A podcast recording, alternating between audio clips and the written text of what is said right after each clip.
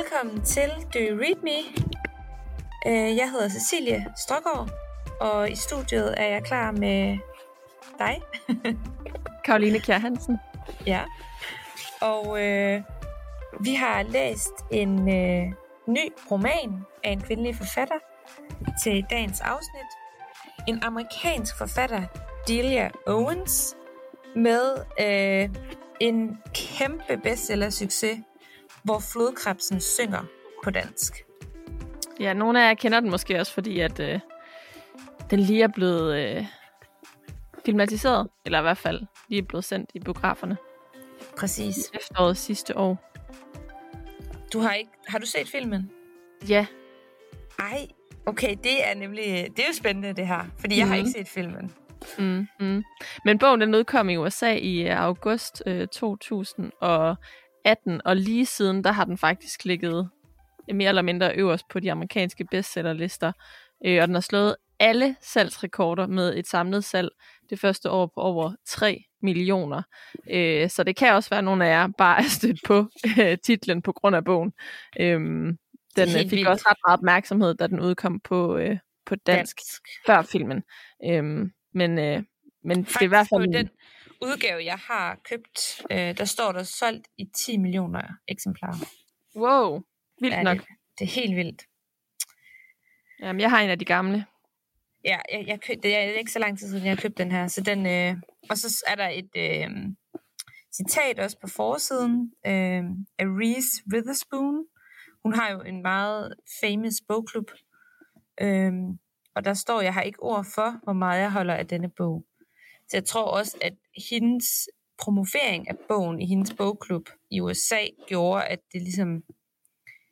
Ja, så lå den jo bare nummer et, og så var der bare Ja, og jeg dem, tror der da også... Øh, har hun ikke haft en finger med i spillet i forhold til filmatiseringen? Det tror jeg godt, øh, hun kunne have. Altså måske været, be, være med til også at betale for det. Øhm, Jeg Det kunne jeg sagtens forestille mig. har- lige før, at jeg tror, hun har instrueret den faktisk. Ja. hun har i hvert fald været ret vild med den bog. Ja. Men altså, den har også fået rigtig gode anmeldelser i Danmark, ikke? Altså, den har jo fået fem stjerner i Kristi Dagblad, og fem stjerner i Berlingske, og øh, ja, sikkert også andre høje anmeldelser. Jeg tror også, den fik fem hjerter i politikken. Så den er virkelig blevet... Hvad kan man sige? Den er, det er en meget kendt bog, og den er blevet hypet meget, og har ligget tilgængelig. Øh, jeg tror næsten ikke, man har kunne undgå at lægge mærke til den her bog. Mm. Ej, Reese Witherspoon har ikke instrueret den. Det kunne ikke, der kunne ikke jeg lige mig selv. Det er Olivia Newman. Men øh, jeg synes bare, jeg havde set hende nævnt i forbindelse med øh, filmatiseringen. Men ja, der står, den er produceret af Reese Witherspoon Ja, jeg her. tror, hun har været hun har, pengeperson. altså, ja, hun har altså haft en finger med ja. øh, i spillet, blot ikke som, øh, som instruktør. Men altså, fordi at den har fået så ekstremt stor opmærksomhed, så havde jeg virkelig også store forventninger til den. Øhm, Ja. Havde du ikke også det? Jo, og det er jo det, der er lidt farligt, altså nogle gange, når man sådan... Altså nu læser vi den jo lidt på bagkant af alle de andre, fordi der er så mange, der har læst den, og den er blevet så hyped, og så, ja, så glæder man sig og så har man vildt store forventninger. Øh, og så er det jo så spørgsmålet, om de kan leve op til det. Mm.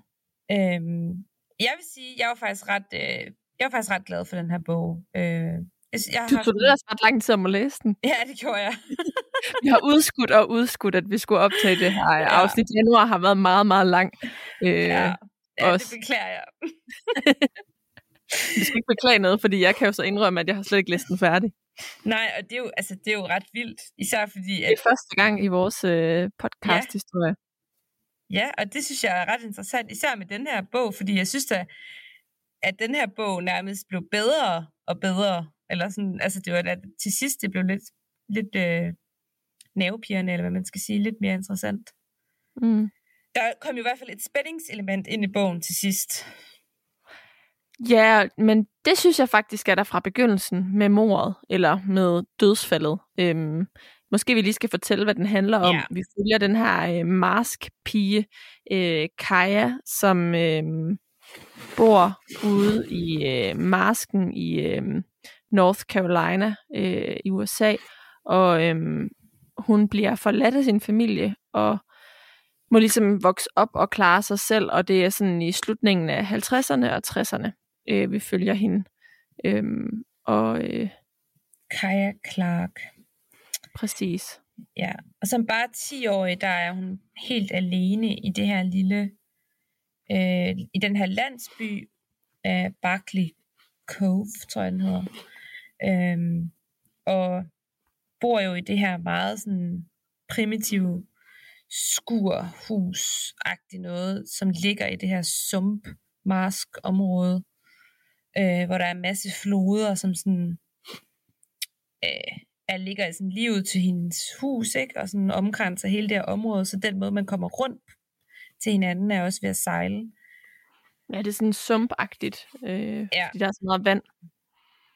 Og der bor hun allerede, altså hendes, hendes øh, mor går hjemmefra en dag, og hendes søskende forsvinder fra hende. Hun har tre ældre søskende, og øh, så bliver faren tilbage, en voldig, meget voldelig far, som er meget øh, alkoholiseret, og ja, han er, øh, han er lidt et, han er bare et pjok, altså han er en udulig far og en udulig mand, og han, der er lige et glimt af kærlighed i ham, hvor han lærer hende at sejle og lærer hende at fisk, og så ellers er han bare ondskabsfuld og voldig. Og han ender så også med til sidst at forlade hende, fordi han skal sikkert ud og finde nogle penge eller et eller andet. Øhm, og så er hun faktisk bare helt alene i det her øh, specielle, i den her meget sådan specielle natur, øhm, som bare 10 år, og hun kan hverken læse eller skrive eller noget som helst regne. Og hun har en dag i skolen, hvor hun bliver drillet, og så tør hun ikke at gå tilbage, og så bliver hun faktisk bare alene derude og klarer sig selv. Ja, men så møder hun jo nogen undervejs, Indtil, som, ja. som øh, lærer hende at læse. Øhm, en rigtig sød gut, som, øh, som hun møder, mens hun er ude at sejle. Ja, Øhm, og hun begynder at male og er meget sådan optaget af naturen. Øhm, og sådan planter og dyr. Øhm, nok også kombineret med, at nogle af de bøger, hun begynder at læse, er sådan nogle geografibøger, hvad man kalder det, eller sådan biologi. ja biologi Ja. og geografi, og altså, ham hun møder, det er jo Tate, som sætter en fjer, øhm, øh, hvad er det, er det på en stup eller sådan noget? Ja, en træstup. Meget, en træstup, og sådan meget i øjenfaldende et sted, hvor hun kommer meget, og så øh, indleder der sig sådan en, det synes jeg var meget sødt beskrevet, virkelig sådan hyggeligt og sådan helt næsten sådan, ja, eventyr Astrid Lindgrensk-agtigt. Øh, det der med hele den seance omkring den der fjer, der bliver placeret der, og så hver dag kommer der en ny fjer, og så Mm. til sidst, så står han der så, og så yeah. giver han sig til kende. Øh, ja, og de indleder så en relation, og, han, og bliver bedste venner, kan man vel sige. Og så Mm. bliver de jo så også lidt forelskede i hinanden, eller meget forelskede i hinanden. Mm. Øhm, men han er lige så glad for naturen, og for marsken, og for havet, og for mågerne og fuglene, som hun er. Så de, de har virkelig en fælles passion for at forstå naturen.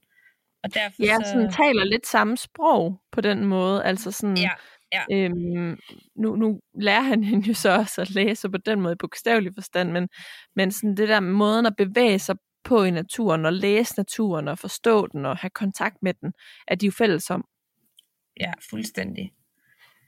Øhm, ja, og det, altså, det er jo ret øh, der er skønt, øh, da hun møder ham, fordi så kommer der endelig lidt, lidt relationer ind i hendes liv. Øhm, ellers har hun også en fast relation med ham, som giver benzin på hendes båd, øh, som også passer lidt på hende, ham og hans kone.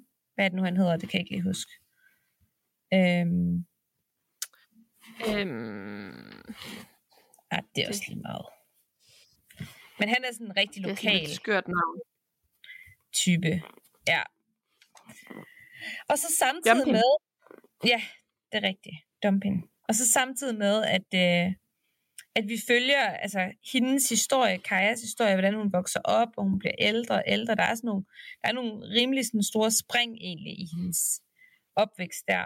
Øhm, så forholdsvis hurtigt kommer vi også til, at hun er, bliver teenager, og ja, bliver lidt, øh, der, der indleder sig den her kærlighedsromance mellem hende og Tate.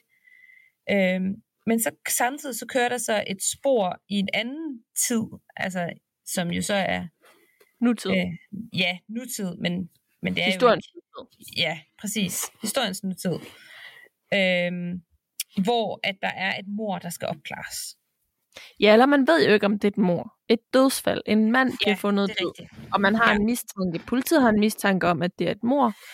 Øhm, men umiddelbart er det svært at vide, hvem der kan være øh, gerningsmanden. Men mange inde i byen er tilbøjelige til at give Kaja skylden, eller i hvert fald ja, bebrejde hende, henlede deres opmærksomhed til hende, fordi hun jo blandt øh, majoriteten der er sådan lidt afsporet fra virkeligheden. Og ja, person. ja. Øh, hun er den der skøre, mærkelige person i byen, som ingen rigtig ved noget om.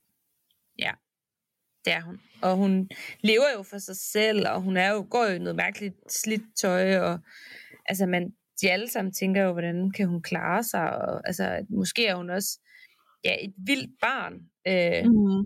så derfor så tænker man måske også, hun er tilbøjelig til at være kriminel, fordi hun lever uden for lov og orden, og uden for de klassiske øh, normer og dyder og, og regler på en eller anden Ja. måde. Ja. Men, øhm, men det her dødsfald øhm, læser man om helt i begyndelsen, og det er egentlig derfor, jeg synes, at den har spænding fra begyndelsen, den her roman. Altså fordi der er den her mulige morgåde, der skal øh, opklares, som bliver sådan en drivmotor øh, gennem bogen, og i hvert fald også gennem filmen, som jo er den, jeg har set til ende, nu hvor jeg ikke har læst bogen Ja. øh, færdig. Jeg vil faktisk gerne fortælle, hvorfor jeg ikke har læst bogen færdig. Ja, fortæl det. Øhm, fordi ja, det har nemlig noget med lige præcis det her at gøre. Jeg øh, har egentlig haft den her bog på min liste i lang tid, og så kom den jo som film, og den var jeg inde og se. Øhm, og jeg synes ikke, at det at se en film nødvendigvis afholder mig fra at læse en bog øh, normalt. Altså, jeg synes godt, det kan være en helt anden oplevelse at læse bogen, og nogle gange kan jeg bare blive sådan lidt mere grebet, eller glæde mig til at læse bogen. Øhm, også fordi der tit bliver lagt nogle helt andre, nogle helt andet, noget helt andet, der bliver betonet, end det jeg vil betone, når jeg læser bogen, og så ser filmen. Øhm, så jeg havde egentlig ikke en forventning om, at jeg ikke ville gide læse den her bog. Jeg tænkte faktisk bare, at jeg ville være mere grebet af den. Men fordi den er så ligesom krimibåret på en eller anden måde, altså den er ligesom båret af det her spændingselement, den her morgåde, der skal opklares, og jo også afklares, hvorvidt Kaja er kriminel eller ej, om det er hende, der har noget med det at gøre eller ej. Øhm, fordi jeg ved, hvordan det ender på grund af filmen, Ja. så var jeg overhovedet ikke motiveret for at læse den her bog, og jeg havde simpelthen ikke forudset det fra begyndelsen. Fordi man kan sige, det der er med den her bog, når man går i gang med at læse den, det er også, at det er jo det, der driver læsningen. Det er det her plot, og det er ikke så meget sproget eller opbygningen, øh, sådan den æstetiske øh, opbygning. Øh, det kan det jo nogle gange være øh, ellers. Øh, Hmm. hvad hedder det, med bøger, hvor man ligesom får en helt anden dimension ved at læse den, fordi den er skrevet i et særligt poetisk sprog, eller bygget helt vildt øhm, anderledes op. Og det er den her bog bare ikke. Altså det er historien, spændingsroman. ja, der driver lysten til at læse den. Og der må jeg bare lægge mig fladt ned og sige, at den lyst var totalt taget fra mig, fordi jeg har set filmen, og jeg havde Ja. simpelthen ikke forudset det inden. Så jeg kan sige til jer, der lytter med derude, øh, hvis I vil læse den her bog, så lad være med at se filmen inden, og hvis I har set filmen, så kan jeg nok sige, at så mange af jer måske ikke kommer igennem den. Det kan være, at de gør det. Øh, jeg prøvede virkelig, altså vi har jo brugt enormt lang tid på at læse den her bog i forhold til de andre bøger, og jeg Ja. har virkelig givet den et skud mange gange. Men til sidst måtte jeg bare kaste håndklædet i ringen, fordi Jeg synes også, der er grænser for, hvor meget man ligesom skal trække sig igennem, når man læser. Altså, øhm, ja. sådan noget, jeg tidligere skal jo af lyst. Altså. Ja, men det er egentlig også noget, jeg har tænkt meget over tidligere. Jeg synes på det sidste, har været rigtig god til at læse bøger, selvom jeg ikke umiddelbart har haft lyst, øh, også i kraft af det arbejde, jeg har, hvor jeg skal læse mange bøger. Øh, men, og, men også fordi jeg igennem det har fået en erfaring af, at nogle gange, så kan, kan der godt gå noget tid, før jeg kommer ind i bogen og bliver grebet af den. Tidligere så var jeg meget opmærksom på det her med, hvor meget skal man læse, før man ligesom lægger den fra sig. Og jeg læste engang et essay som journalist på Weekendavisen, øh, Linnea Meyer Ernst havde skrevet, hvor hun havde lavet sådan en regel om, at man skulle læse 100 sider minus sin alder, før man måtte lægge den fra sig. og den regel har jeg egentlig været ret øh, optaget af, og jeg har læst mere end 100 sider øh, af den her bog, så jeg har altså virkelig gjort et forsøg. Øhm, men jeg kunne bare ikke kæmpe mig igennem den. Altså, jeg synes bare ikke, det er spændende, fordi jeg ved, hvad den ender med. Du ved, øh, hvad den øhm, handler, handler om.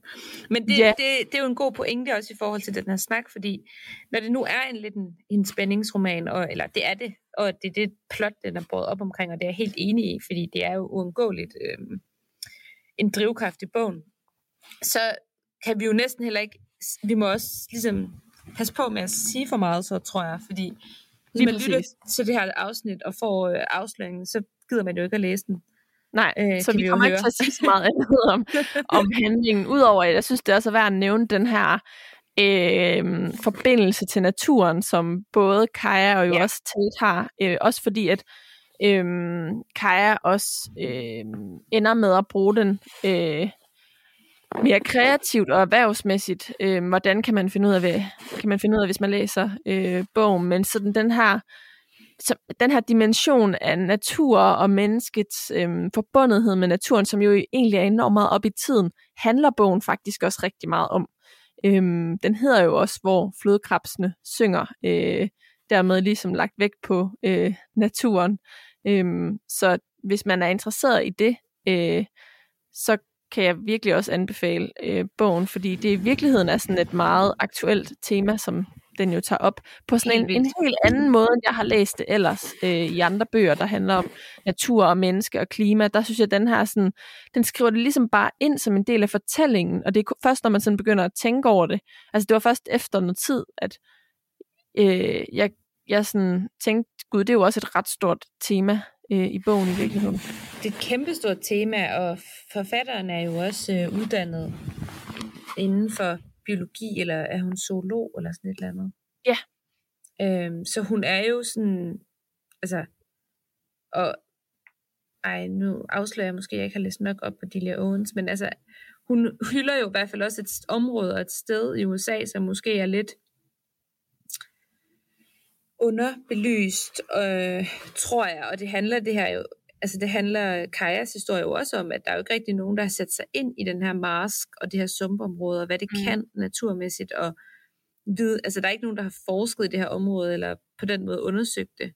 Mm. Øhm, Hun bor øh, i, i Idaho, og øh, hvor flodkrabsene synger er hendes øh, første øh, roman, øh, men gennem sådan de seneste 23 år, der har hun opholdt sig øh, meget i Afrika, hvor hun har forsket i øh, dyr, og øh, baseret på den forskning har hun skrevet øh, tre øh, fagbøger om sit liv som vildtforsker. Øh, men det her er altså hendes øh, første øh, roman, og den her det her fokus på det øde og det ukendte, øh, og den her sådan magiske verden, der også er, når man sætter sig ind i, hvordan dyr og biodiversitet fungerer, øh, og økosystemet, hvordan det er. Det er jo meget det, hun også skriver frem i romanen, og som ja. også kommer rigtig meget til syne i filmen. Ja, okay, Nå, det er ret fint, at de sådan får det med, fordi det er et kæmpe tema i bogen, tænker mm. jeg. Mm. Og en hyldest, altså jeg synes også, det er det der med, at jeg tror også måske, det er derfor, der er ret mange, der elsker den her bog. Altså det er også lidt det der, altså der er vel også noget, noget racemæssigt i det, og et USA, hvor øhm, man måske ikke har hyldet det, det her folk så meget, eller dem, der har levet side om side med, med de her sumpområder. Og... Ja, og det er også ret interessant. Øhm, det er faktisk en af, ja, altså på trods af, at jeg ikke har læst den færdig, så er der trods alt post-its i løbet af de første 150 sider, og en af post-itsene har jeg sat i, fordi N-ordet indgår. Øh, Ja. Og det synes jeg var ret interessant, nu når vi taler så meget om, hvorvidt vi skal omskrive eller udlade nogle ting i forhold til at være øh, mere bevidste om, hvad der er i orden og hvad der ikke er i orden øh, i dag, og hvordan vi i fortiden måske har gjort nogle ting, der ikke er i orden. Hvordan vi skal behandle, behandle det i dag i, Mm. øh, i, i i bøger, i kunstværker, i film, som er blevet produceret i en anden tid. Og den her bog er jo ikke engang gammel, den er udkommet i 18. Øhm, men jeg er også, det er også interessant, at man i den danske oversættelse har valgt at bibeholde det ord. Øhm, tænkte du over det? Øhm, nej, jeg tænkte nok ikke så specifikt over det. Andet end, at jeg tænkte over, at det var et tema i bogen. Altså, at jeg tænker... Men ja, det er jo fordi, jeg tænker, at bogen er skrevet meget som sådan en hyldest til at prøve at forstå øh, mennesker som Kaja, der virkelig sådan lever i en anden verden, altså og har helt andre forudsætninger, øh, og har helt andre muligheder. Og det er jo det, hvor jeg sådan tænker, at, at altså, hvor det virkelig kommer frem, at, at, øh, at der er forskel på mennesker, og at der er forskel på muligheder, og at det er ikke det samme at være sort og hvid i USA, og det er heller ikke det samme i 50'erne overhovedet, altså, Mm. hvor det her racespørgsmål jo, altså det er jo svært at sige, om det var større eller mindre, men i hvert fald meget til, voldsomt til stede, ikke? Altså, og især jo også måske i de her sydstater, i hvert fald hvad, hvad vi har læst og hørt om, øh, om den tid i det område. Mm. Øhm, så på den måde yeah. tænker jeg, at det var meget sådan åbenlyst, altså de blev skrevet frem, at der er forskel, og Kaja har ikke de samme muligheder som folk med en anden hudfarve og en anden baggrund. Mm. Ja, den sætter i hvert fald fokus på the outsiders, kan man sige. Altså sådan, øhm, og det, det kan du også være, selvom at du har den rette hudfarve, som Kaja jo umiddelbart har. Øhm, men hun opfører sig jo bare anderledes end Ja, befolkningen, fordi hun har helt andre forudsætninger for det. Øhm, Ja. Men Og så, så synes synes jeg, men, men, men måske Nej, vi lige skal vende tilbage til, at du sagde, øh, jamen, du sagde det her med, at, at øh, du egentlig blev ret grebet af den, og det tror jeg bare lige, vi skal sådan... Vil du ikke lige fortælle, hvorfor? Altså, øh, hvad det var, du ligesom øh, hæftede dig ved? For der er også et andet ret stort tema, som har med køn at gøre, som jeg synes, vi skal dykke ned i, men jeg kunne egentlig, jeg føler bare sådan, at du lavede en cliffhanger, jeg har brug for, at du færdiggør. ja, ja, ja, jeg må lige runde af. Hvorfor kunne jeg godt lide bogen? Øhm, altså, for, jamen, jeg er jo, altså, det er også det, der er med mig. Hver gang jeg læser en bog, næsten, så er jeg sådan, ej, den var da virkelig god. Nogle gange så føler jeg, at jeg er så ukritisk, men altså, øhm, jeg, jeg synes bare, det var en rigtig fin læseoplevelse, selvom jeg så brugt øh, latterligt lang tid på den. Øhm, det var nok bare, fordi jeg havde travlt. Men jeg synes, jeg synes sproget var ret øh, sådan altså jeg led mig godt ind i den her bog, og sproget led jeg mig også godt ind i, i forhold til det her med, det her meget sådan beskrivende element af naturen, og alt det her, hun ser og oplever. Og så synes jeg, der var mange sådan, ja, sådan hyggelige ting, som jeg lige nævnte, det her, den her øh, forelskelse mellem hende og Tate. Jeg synes, det er sådan, det var meget sådan fint beskrevet, den her, sådan, hvordan deres forhold starter, og hvordan de øh, lever ind i hinanden. Og så havde jeg hele tiden også faktisk, da jeg læste den, meget sådan Pippi-vibes. Altså jeg havde meget sådan... Det kan jeg godt se for mig. Ja, det her med sådan et barn, der er alene, som må klare sig selv, og opfinder sine egne regler, og opfinder sin egen system, og opfinder sin egen måde at se verden på. Øhm, og det synes jeg bare var ekstremt gribende. Det, det er bare en, det, en rigtig god fortælling. Altså, Mm. øhm, og det der, og jeg, man bliver imponeret som læser og som seer til. Og jeg kan godt se, at den her fil- bog fungerer godt på film, for den er meget filmisk beskrevet i virkeligheden. Den er meget sådan, det er en meget beskrivende bog. Øhm, men jeg kan, jeg kan godt se for mig, at det fungerer godt, fordi det er det der, altså, man hæpper jo på hende her, ikke? Og man, man har lyst til at holde med hende, fordi at hun klarer sig selv i, i nogle virkelig vanskelige, altså en virkelig vanskelig situation. Øhm, Men, ja, men hvis du godt kan se filmen for dig, altså kan du, kan du på nogen måde følge mig i det der med, at man nogle gange altså fint kan læse en bog efter at have set filmen, at det ikke behøver at udelukke læseoplevelsen, eller er du sådan helt øh, konservativ på det punkt og læser øh, ser aldrig filmen, før du har læst bogen? Jeg er nok lidt konservativ, men det er, fordi jeg er blevet så skuffet. Altså, øhm, så mange gange af film. Så derfor så tror jeg, jeg, så, jeg, havde jo, jeg vidste jo godt, at den her var udkommet på film, så jeg havde i hvert fald, jeg havde i hvert fald tænkt med mig selv, at det var bedre at læse den færdig, end at se den, altså ligesom gøre det i den, i den rigtige rækkefølge, hvis man kan, kan sige det, fordi det, der er ikke nogen rigtig rækkefølge, men det er jo det, folk ofte gør. Hmm.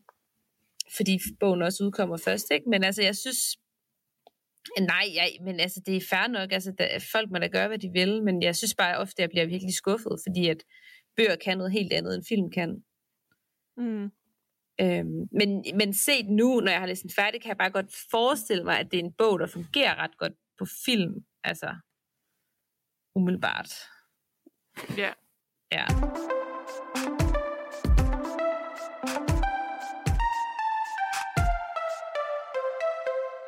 Men nu er vi jo en podcast, der kun læser kvinder litteratur, eller litteratur skrevet af kvinder.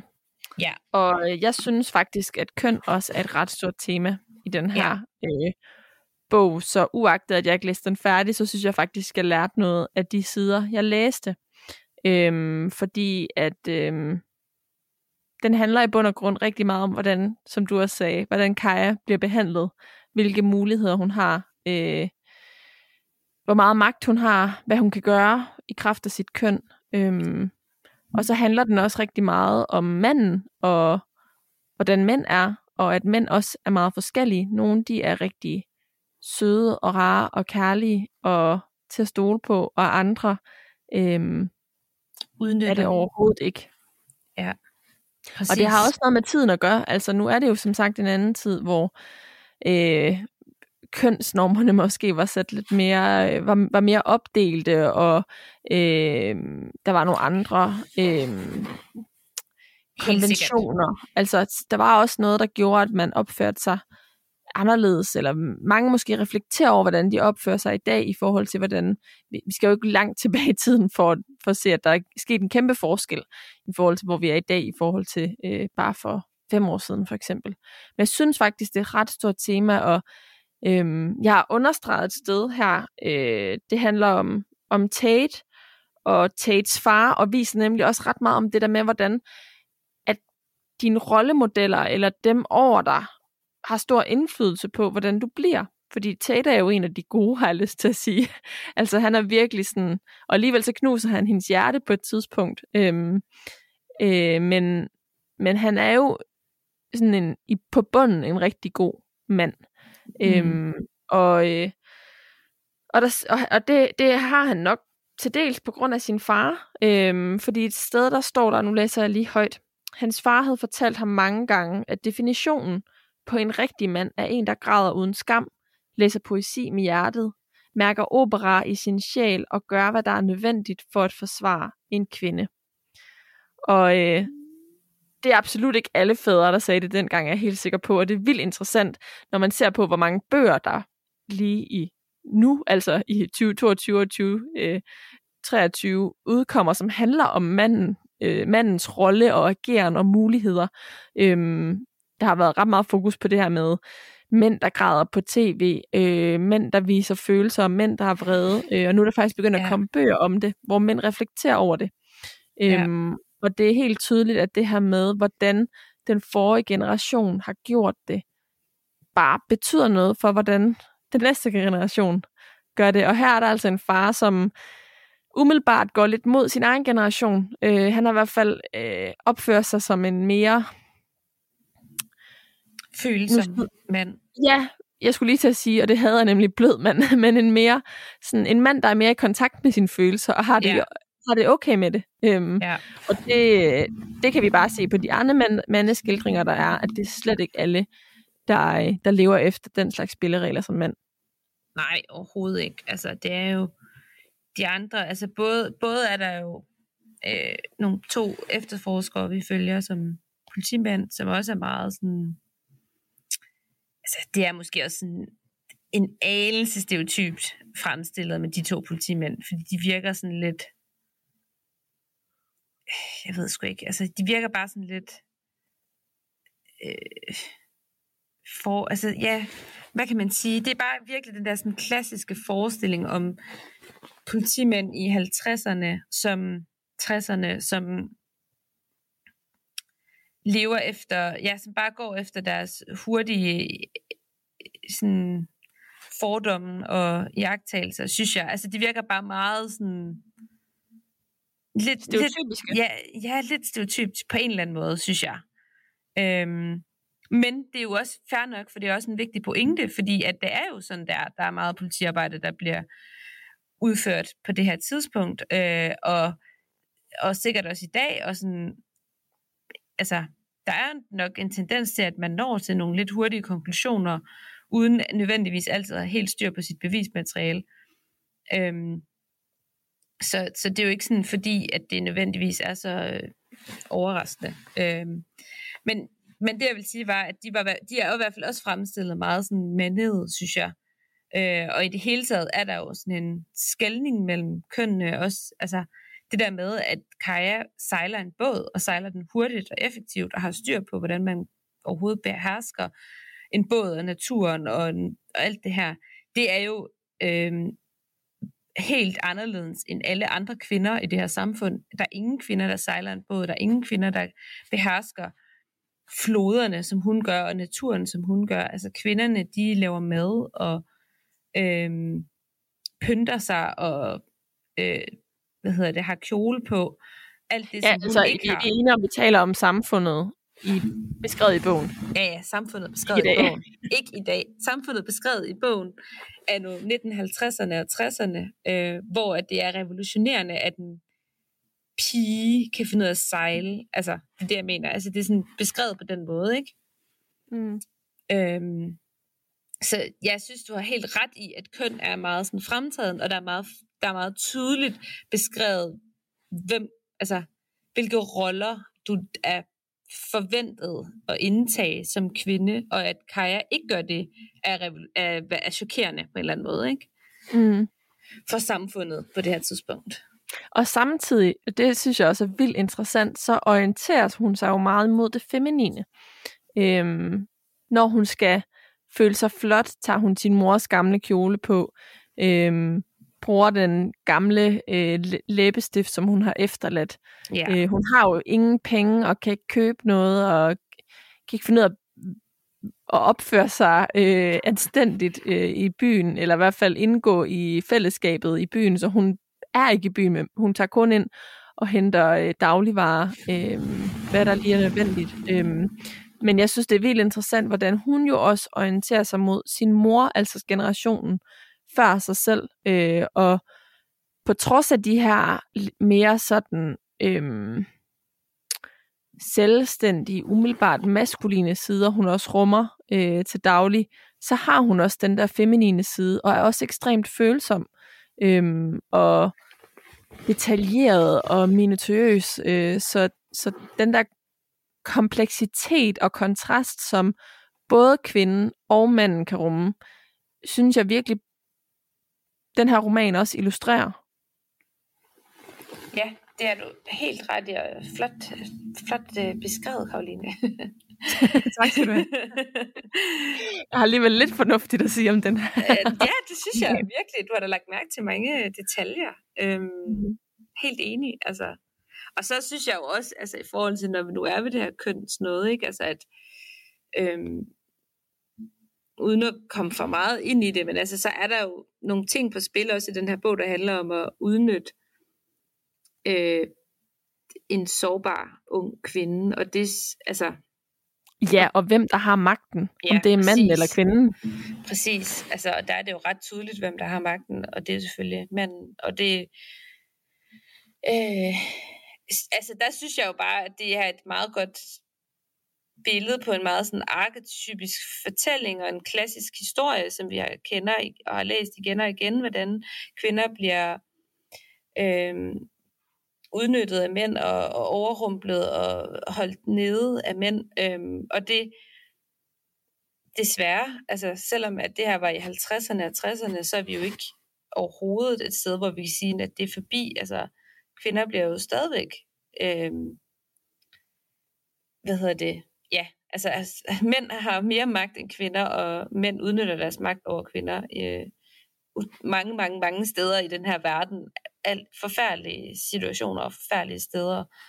Øh, lige nu oplever vi en ret stærk revolution i Iran, som er virkelig vigtig. Ikke? Altså, så det er sådan noget, man bliver mindet om konstant, synes jeg, at, at vi ikke er kommet videre på det punkt. Mm. Øhm, mm. Selvfølgelig, altså, det er jo, der er jo forskel på kultur og lande og så videre, men, men ja, det, øhm, det er også en stærk fortælling, som er vigtig altså at skrive, fordi at som vi også har set i, altså, i nyere tid, er det, er det stadig fortsat vigtigt med de her fortællinger, fordi det, det giver, skaber debat, og det giver anledning til samtale, og det giver anledning til diskussion, og, og i det her tilfælde, at bare fordi man er de outsider, eller bare fordi man er lidt anderledes, eller går anderledes klædt, altså hvis man skulle tage det her op til nutiden, ikke? Altså, så kan man ikke stadig ikke tillade sig bare at tro, at man kan på den måde øh, udnytte andre mennesker, eller øh, altså udøve vold mod dem, eller hvad man har tænkt sig at gøre, det, det er selvfølgelig ikke okay. Så det er derfor, det stadigvæk er aktuelt på en eller anden måde at snakke om. Mm. Øhm, ja. ja.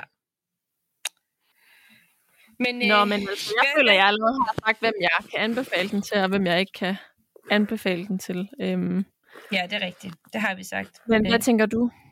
Jamen, jeg, jeg, jeg, altså, jeg vil anbefale den, fordi jeg synes, det er en rigtig god fortælling. Jeg synes, det er sådan en, jeg synes, det er sådan en sommerferieroman, eller ferieroman, hvor man sådan ligger på en strandstol, og så bare fuldstændig giver sig hen til det her univers. På mange måder minder den mig også lidt om, øh, vi har også begge to læst Et lille liv. Den var så ekstremt, det var en meget lang roman. Der synes jeg, at den her den er lidt bedre øh, længdemæssigt. Øh, men, men den der måde at skrive på, altså sådan, hvor man følger en person, og sådan, øh, alle de udfordringer, den her person skal igennem, og alt det, der skal ske for den her person, både sådan fra samfundets side og fra familien, og øh, der, der synes jeg, der var også sådan lidt, det er lidt den samme slags roman på en eller anden måde, som et lille liv. Hvad tænker mm. du om det? Jeg havde ikke umiddelbart tænkt tanken selv, altså fordi jeg synes, at det er et helt andet plot, der er i, hvor flodkrabsen synger. Altså det her med, at det er så krimi-drevet, eller båret. Øh, men jeg kan egentlig godt se det nu, når du siger det. Altså det her med, at vi følger en, der har nogle udfordringer i livet, og også vi skal finde ud af, hvordan personen klarer det, og i et lille liv handler det jo også om, hvorfor er det, de her udfordringer er opstået. Der er på den måde også noget mystisk, man gerne vil læse sig frem til. Ja. Øhm, men, øh, men jeg synes, på, på en eller anden måde er det også sådan, altså, vil jeg gerne give kado til, øh, til øh, Delia Owens, øh, for at have skabt det her plot, fordi det er jo faktisk både krimi og kærlighed i en. Øhm, og det er jo to og natur. genre, der virkelig... Øh, ja, og natur. Det er jo to genrer, der virkelig øh, er populære. Øh, og så hvis man er til den slags, så, øh, ja. så kan jeg virkelig anbefale bogen, hvis man ikke har set filmen først. Ja, det må være, det må være lektie nummer et. Uh, hvis man ikke har set filmen først, ja. så er der en, en, en okay lidt læselig, skøn roman at gå i gang med. Og bare fordi jeg har brugt lang tid på den, så tror jeg ikke, det er noget, folk vil føle, at man... Altså, det er egentlig sådan en ret gribende roman, hvor man hvor man læser videre hurtigt, øh, tror jeg mange vil sige. Og der er også en grund til, at den er blevet så rost. Altså, det er en ganske fin roman på mange punkter. Mm. Ja. Det er ikke skældsættende litteratur. Det er ikke en bog, hvor jeg vil sige sådan, ej, det gjorde, ændrede mit liv, jeg læste den her bog. Det er mere sådan en, en god, lidt sådan ferieroman, føler jeg, hvor man sådan er ret godt underholdt. Mm. Øhm, ja, det er nok det, jeg vil sådan slutte af med. Det er min slutnote. Sådan. Sådan, ja. Vi er øh, tilbage forhåbentlig lidt mere regelmæssigt fra nu af. Det er i hvert fald øh, vores øh, ambition. Det var virkelig en langsom start på øh, 2023, men vi er her altså stadigvæk, og jeg holder af at tale med dig, Cecilie. Ja, jeg kan kun sige det samme, Karoline. Så og, vi fortsætter, og vi håber, at ja. I, der lytter med, øh, ikke er blevet tabt bag en vogn, men stadig øh, er der. Hvis I er der, så giv gerne lige et lille pip, når I har lyttet til øh, programmet her, enten ved at anmelde det der, hvor I har hørt det, eller skrive en kommentar til afsnittet, eller sende en besked til os inde på vores Instagram, do you read me? Ja. Så vi vender stærkt tilbage, og ellers så øh, tak for nu. Du lyttede til Do You Read Me? Jeg hedder Cecilie. Og jeg hedder Karoline.